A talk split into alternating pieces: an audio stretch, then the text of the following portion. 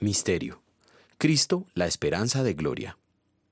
Llegué a ser servidor según el plan que Dios me encomendó para ustedes, el dar cumplimiento a la palabra de Dios, anunciando el misterio que se ha mantenido oculto por siglos y generaciones, pero que ahora se ha manifestado a sus santos. A estos Dios se propuso dar a conocer cuál es la gloriosa riqueza de este misterio entre las naciones, que es Cristo en ustedes, la esperanza de gloria. Colosenses capítulo 1 versículos 25 a 27. Los últimos dos mil años, el pueblo de Israel ha deambulado casi por todo el planeta, llevando en su corazón la esperanza de ser un pueblo libre en la tierra de Sión y Jerusalén, tal como lo expresa su himno nacional conocido como Haktiva. La esperanza. ¿Qué es la esperanza? ¿Cuál es nuestra esperanza? Dios prometió a los cautivos de la esperanza que tendrían alegría y consuelo cuando el Mesías venga montado en un burrito, trayendo la proclamación de paz para las naciones.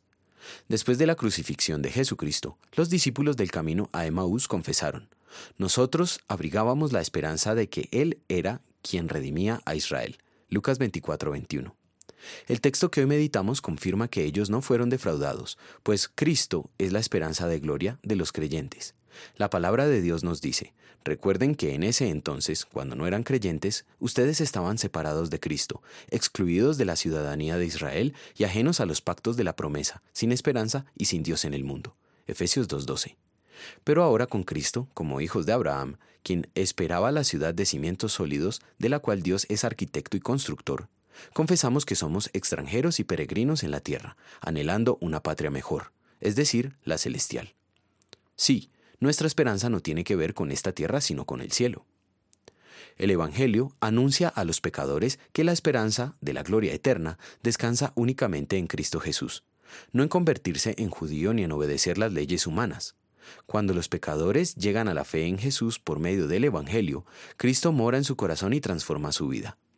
Esa es la base de la esperanza y es la garantía de que un día los cristianos compartirán la gloria eterna con Cristo.